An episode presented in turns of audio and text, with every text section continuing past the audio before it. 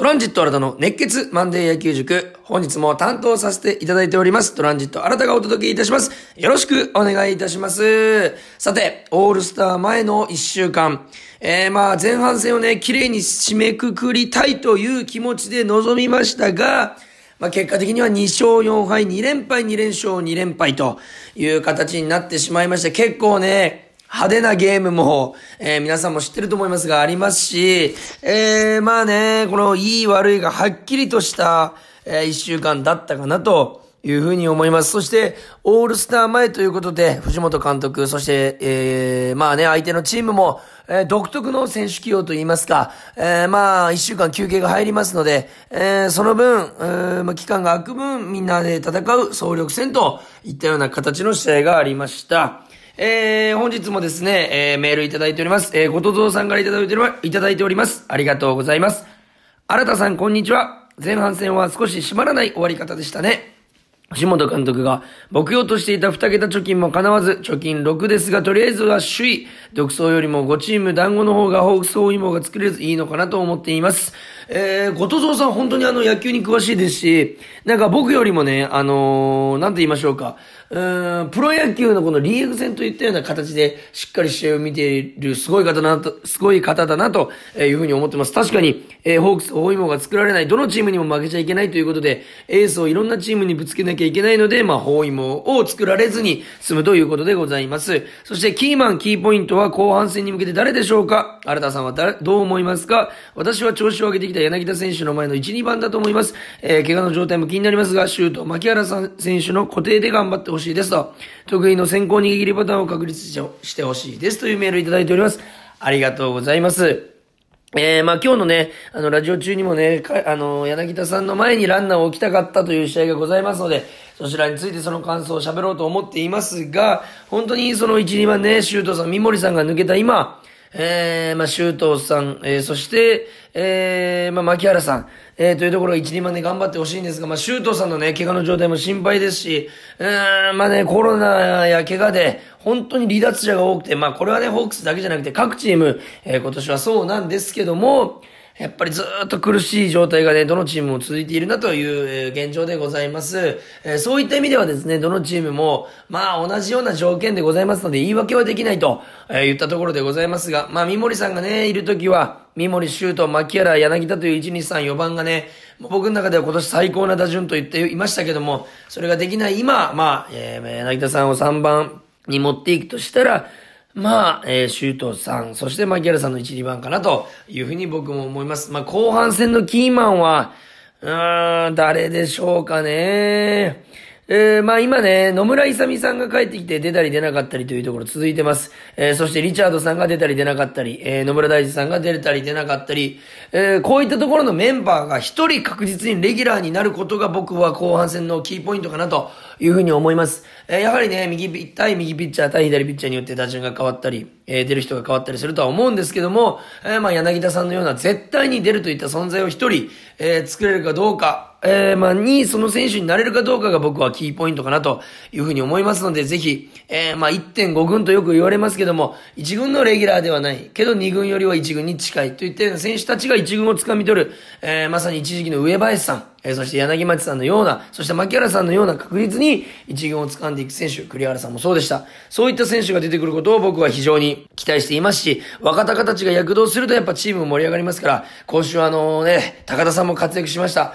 えー、ベテラン勢もね、えー非常に頑張っておりますので、ぜひ若手がね、あの、しっかり底上げして、えーレギュラー争い、そしてレギュラーになっていってほしいなというふうに思います。ごとぞうさんメールありがとうございます。さあ、えー、まあね、今週、えーもしっかり振り返っていきたいと思いますが、えー皆さん、えー先週から、えー、っとですね、えー、夏休みスペシャルとしてチケットのプレゼントがありますので、皆さん、どんどんどんどんメールを、えーお待ちしております。皆さんどうですか？メールを送ってくださってますか？えーぜひね、自分以外にも周りの人にもですね、こういったラジオやってるよっていうのを言っていただきまして、えー今ならですね、夏休みスペシャルとして、チケットのプレゼントを8月14日日曜日のホークス対オリックスのペア引換券を2名、えー、2組様に、えープレゼントしております。えーご希望の方はお名前、住所、お電話番号、そして番組の感想を添えて、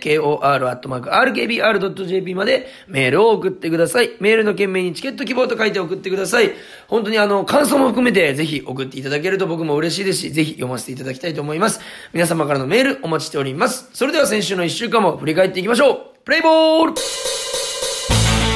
トランジット新たの熱血マンデー野球塾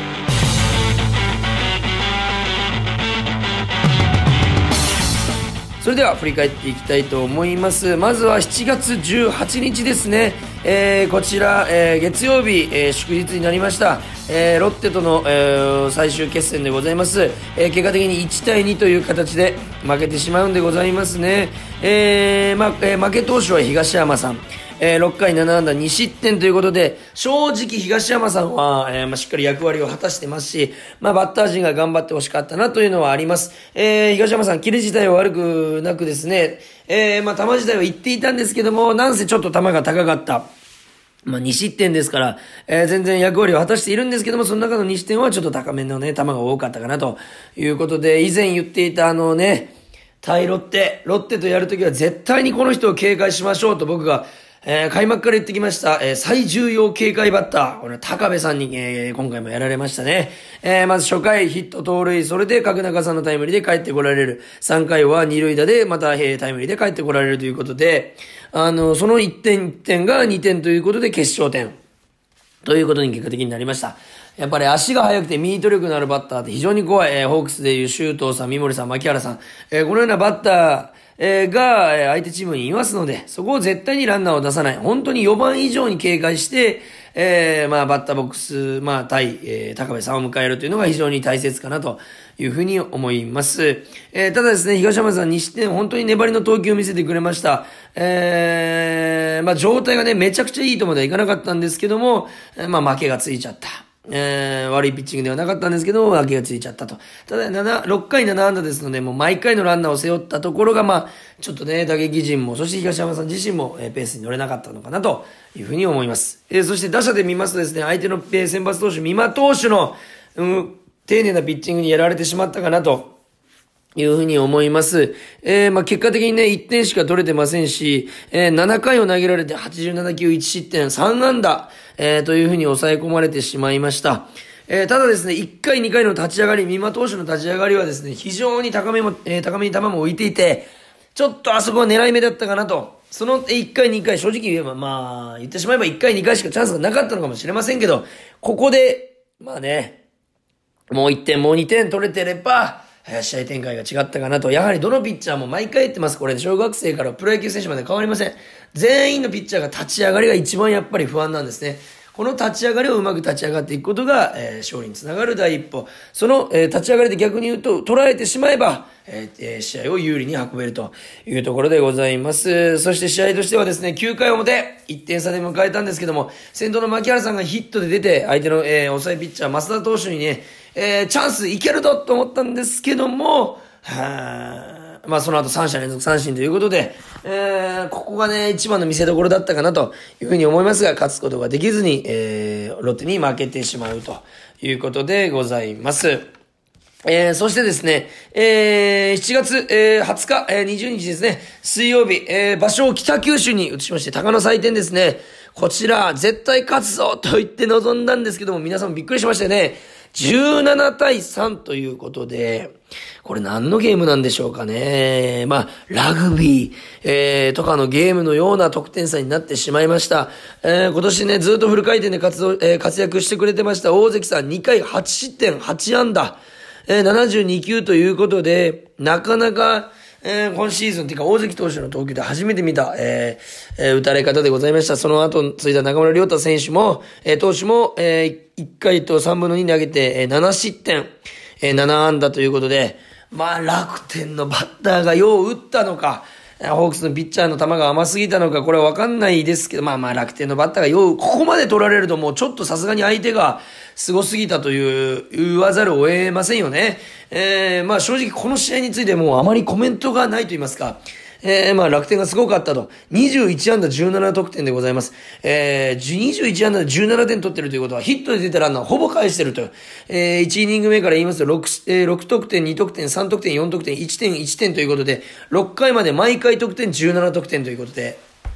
非常に、えー、まあ、すば、履いてながら素晴らしい、えー、攻撃をされたかなというふうに思います。えー、まあまあ、ちょっとね、ホークスの選手で見ていきますと、えー、北九州男と言われた甲斐さんが、スタメンを外れてて、ああ、残念だなと思ってたら、しっかり代打で出てきて、えー、やはり、タイムリーを、あ、タイムリーじゃない、えー、ヒットを放って、1打数1安打。やっぱり相性ってあるんですね。以前も話しましたけど、球場によってね、えー、不得意、得意あります。えー、ナイターが得意、デーゲームが得意、いろんなね、不得意、不得意あるんですけど、解散は北九州、えー、市民球場で絶対に打つと。打率がめちゃくちゃ高いんですね。今回も、バットを折りながらでしたけども、えー、その、えー、勝負強さを見せてくれた、えー、といったところではないでしょうか。えー、あと、まあ、えー、えー、っとですね、えー、まあ、方策と言いますか、その、うーいい面で言いますと、松田選手が3打数2安打ということで、スタメンで出てしっかり結果を残してくれた。やはり松田さんが打った試合でね、えー、まあ、高野最点と言ってるぐらいですから、祭りでしたので、えー、松田さんが打った、出た試合で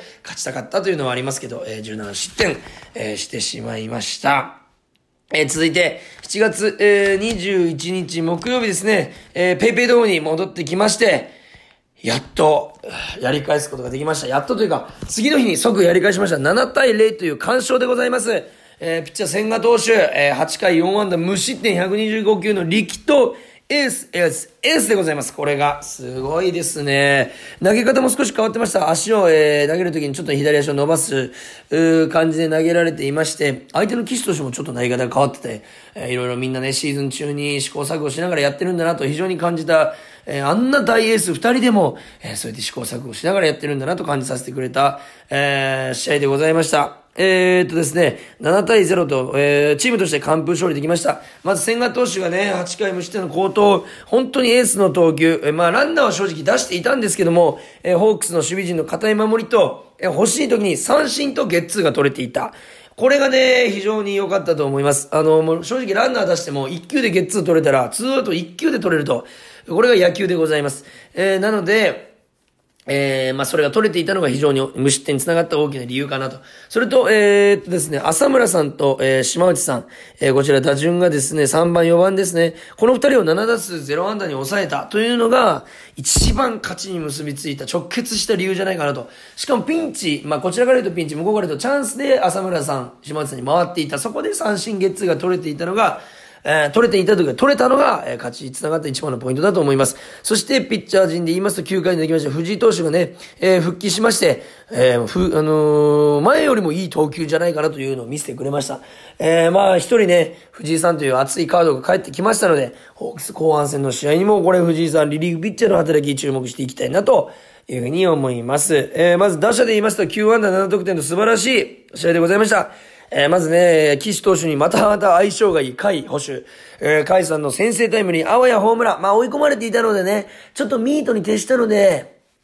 まあ、えー、コンパクトなスイングになったので、打球がフェンスまでしか届きませんで、もうちょっとでスタンドだったんですけども、えー、フェンス直撃になりましたけども、先制タイムリー、ツーアウト一塁、しかもフルカウントからしっかり、えー、放ってくれました。ツーアウト一塁からし、えー、先制点が取れるというのは、非常に勢いに乗る素晴らしい、えー、攻撃だったと思います。そして、柳田さんのタイムリー、そして、7回裏、高田さんのフォアボール、フォアボールからのタイムリースリーベース、前進守備とはいえ、しっかりレフトの頭を越えていく。しっかりここでね、こういうきつい時にね、ベテランがね、控えていてくれて、えー、活躍してくださると、やっぱりチームが勢いに乗るかな、というふうに思います。えー、この二人の、まあね、結果的に2回裏に1点、5回裏2点、6回裏1点、7回裏2点、8回裏1点と、後半にドドドドッと畳みかけれたのが、非常に大きいし、相手の戦意を喪失させることができたのじゃないかなというふうに、えー、思います。えー、そし、そうしまして、オリックス、えー、失礼しました。楽天戦が1勝1敗で折り返したと。で、オリックス3連戦、えー、ということになったんですけども、これ京セラ3連戦になったんですけども、ここで、まあ、1勝2敗と負け越してしまうと。えー、まず7月22日金曜日ですね、えー、対オリックス戦7対5、これ勝利することができました。えー、先発の杉山さんはですね、2回5安打5失点55球と、えー、正直この試合落としたかなというふうに思ったんですけども、3回の表ですね、2回裏に3点取られた後直後、野村勇さんの3回表同点スリーラン。えー、これ、実はですね、初球、えー、3球目をね、えー、のスライダーをホームランにしたんですよ。レフトスタンドに豪快に叩き込みました。結構上がりすぎかなと思ったんですけど、やっぱりパンチ力がありますから、しっかりスタンドまで届いた。そんな中で、初球にスライダーを投げられたんですね。こちらが田島投手でしたかね。えっ、と、相手のピッチャーが、あ、失礼しました。宮城投手ですね。えー、宮城投手から、えー、野村勇さんがスリーランを打って、初球にスライダーを投げられて、それを豪快にレフトの、結構レフトのファールゾーンに、まあまあのファール、かなりファールゾーンに飛んだやつだったんですけども、えー、引っ張った打球、ファールになった。それもホームラン性の当たりではあったんですけども、その時に、打席の中で勇さんが、あ、スライダーが来た時はこのタイミングじゃダメだと。しっかり修正しようというところで、3球目、同じような形のスライダーが来たのをしっかりタイミングを合わせて打つことができた。打席の中でしっかり修正できている気持ちの整理、頭の整理、考え方の整理ができている野村勇さん。とてもルーキーとは思えない、えー、プレー、そして活躍でございました。ただ、えー、その直後杉山さんがランナーを出して、えー、でも武田投手に変わったんですけども、押し出しのフォアボールとタイムリーを打たれてしまうという形になりました。えー、杉山さん明らかなボール球がちょっとね、多くて、立ち上がり落ち立ち上がりの落ち着きが、1回裏の落ち着きが2回3回と欲しかったかなというふうに感じました。ただですね、えー、こちら5回からリリーフしました。森さん、6回つもりさん、7回松本さん、8回藤井さん、9回モイネロさんの、このリリーフ陣が無失点にしっかり自分の役割ね、その回の、えー、を、えー、ピシャリと抑えるといったリリーフの、えー、働きはすごい完璧、オール無失点でいったところが収穫だったかなというふうに思います。えー、バッター陣、えー、5回表、えー、柳田さんタイムリー、えー、まあね、僕があの、以前あの、14日ですか、あの、えー、プロ野球エキサイトホークスを解説させていただきました。オリックス戦で。その時に山崎幸也さんからね、抑えられてしまって負けちゃったんですけども、その先日の試合で抑えられた山崎幸也さんから、えー、柳田さんがフォークをタイムリーヒットを放つと、えー、やり返した感じがありました。そして7回表柳田さん、えー、ホームランということで、えー、この試合大活躍だったんですけども、僕がここ一つ疑問に思ったのが、山崎幸也さん、フォークを捉えられてタイムリーをギータさんが打つ。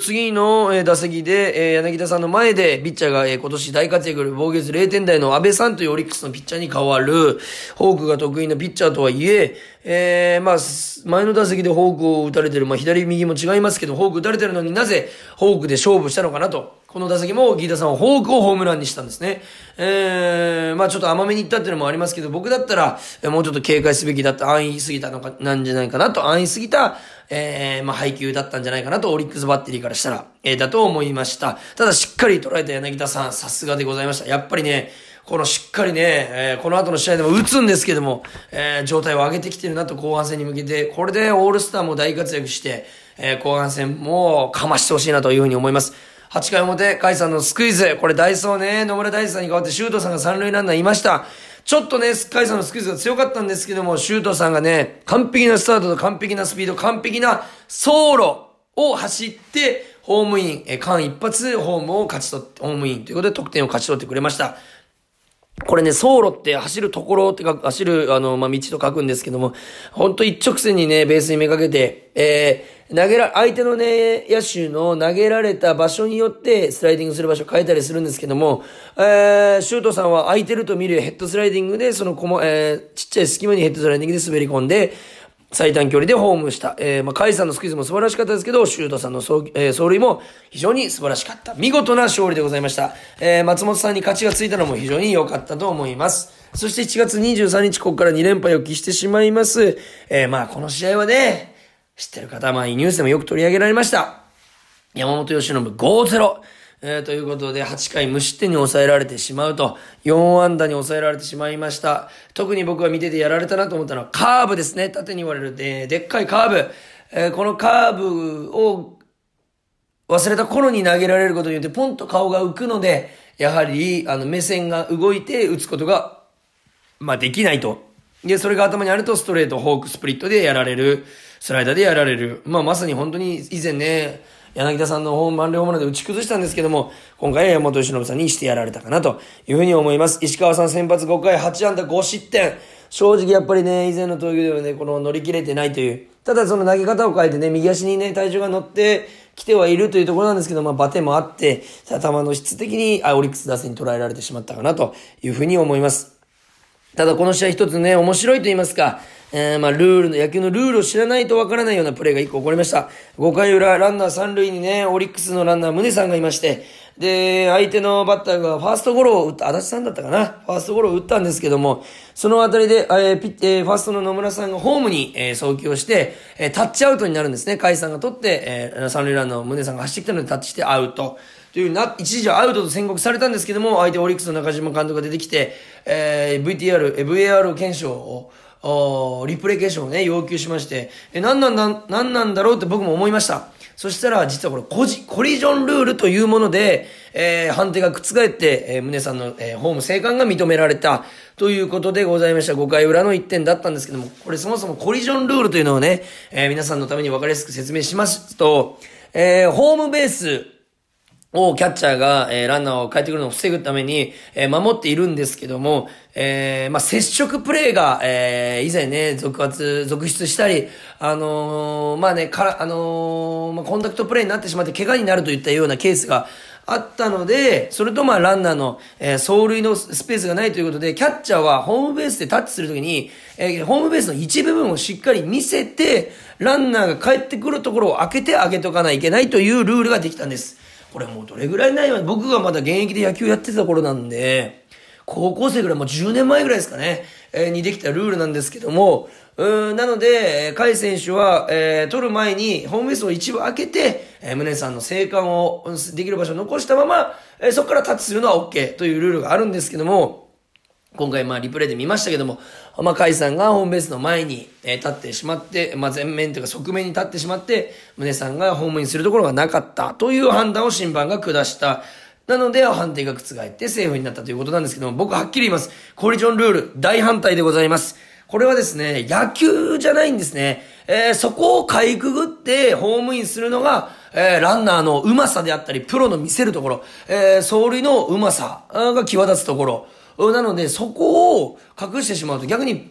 走者のいいところを失わせてしまうことにもなるし、それをホームベースを体を張ってでも止めるのがキャッチャーなんですね。なので俺は絶対にコリジョンルールには反対、以前から反対しておりました。え、接触プレーがあるのはしょうがない。怪我になる可能性もあるんですけども、別に派手なプレーをしろと言っている、わけでは、暴力的なプレーをしろと言ってるわけではなくて、えー、カイさんもまさか、マジかという顔してましたけども、これはちょっときついですよ、キャッチャーにとって。なぜなら絶対にホームベースを守るのはキャッチャーの仕事ですし、もう癖で小学校のちっちゃい頃からついてるんですよ。えー、膝をね、えー、倒して、足をホームベース上に置いて、の前に置いてランナーの、えー、まあ、ブロックという言い方をするんですけども、えー、ランナーの生還を防ぐというのがキャッチャーの癖でついてる。それを教えられてきた。もう、もう体に染みついてるんですね。それを、まあ、やっちゃいけないというのは酷なルールなのかなと。えー、まあ、それをかいくぐってホームインしてきたのが、えー、高木豊さんだったり、えー、巨人にいた鈴木隆弘さんだったり、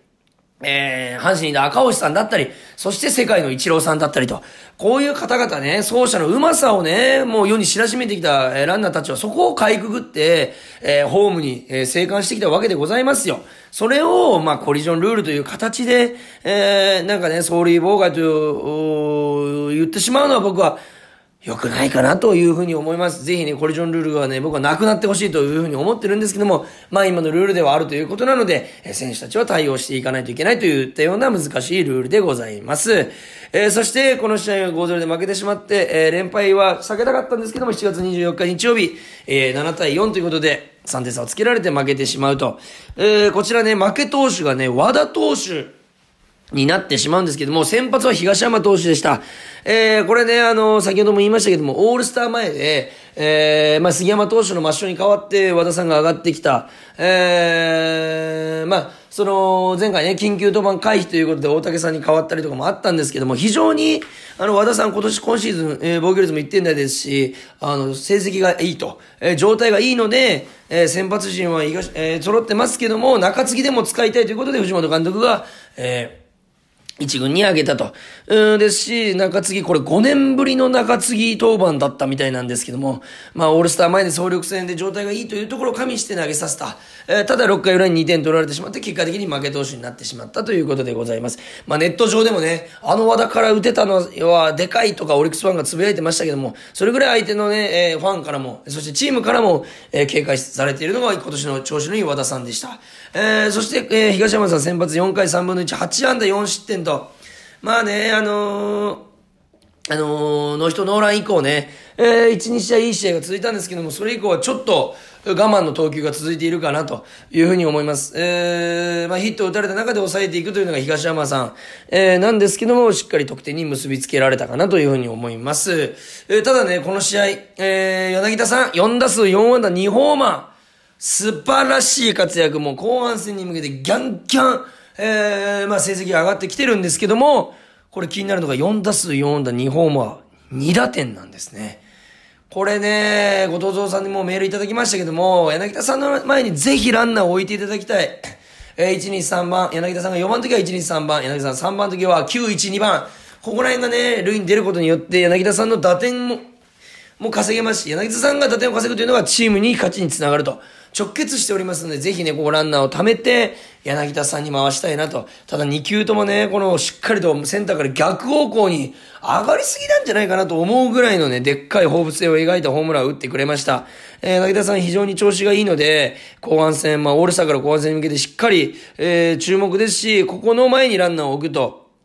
いったところを非常にね、意識して打線組んだり、えー、チームの作戦として、えー、ホークスがこれから後半戦頑張っていくんじゃないかなというふうに思います。えー、2勝4敗とちょっとね、後味悪い感じでオールスター入っていきますけど、一旦オールスターでリセットしてもろて、えー、牧原さんも出ます。柳田さんも出ます。今宮さんも出ます。えー、この方々にね、あの、かつ、東山さんも出ます。えー、活躍していただいて、ホークスここにありというのを見せつけていただいて、そしてペイペイドームでありますから、えー、来週のラジオはね、何を喋ろうかと思ってます。えー、オールスターもあるし、えー、まあ、ほ、オールスターもあるし、オールスターがありますので、それをどう喋ろうかなという楽しみもございますので、えー、皆さんもオールスターぜひね、楽しみに見ていただきたいと思います。なかなかペイペイドームであることはないので、えー、皆さん、ホークス選手の活躍をぜひ見ていただきたいなというふうに思います。そして、えー、冒頭でも言いましたが、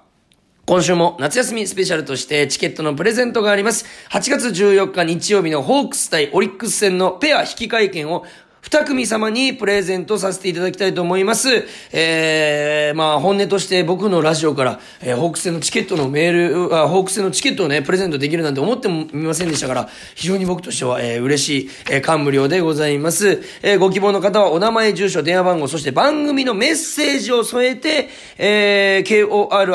kor.rkbr.jp までメールを送ってください。kor.rkbr.jp までメールを送ってください。えー、そしてメールの件名にチケット希望と書いて、ぜひ皆さん、どしどしどしどしどし送っていただきたいと思います。えー、皆様からのメール、えー、質問、えー、そして、えー、ペア引換券に対する、えー、メール希望あ、チケット希望と書いて送っていただけると助かります。え、皆さんぜひ来週も、え、メールをお待ちしております。今週のオールスター、皆さんも、え、楽しんでみてください。それでは今週もありがとうございました。トランジット新たでした。ゲームセット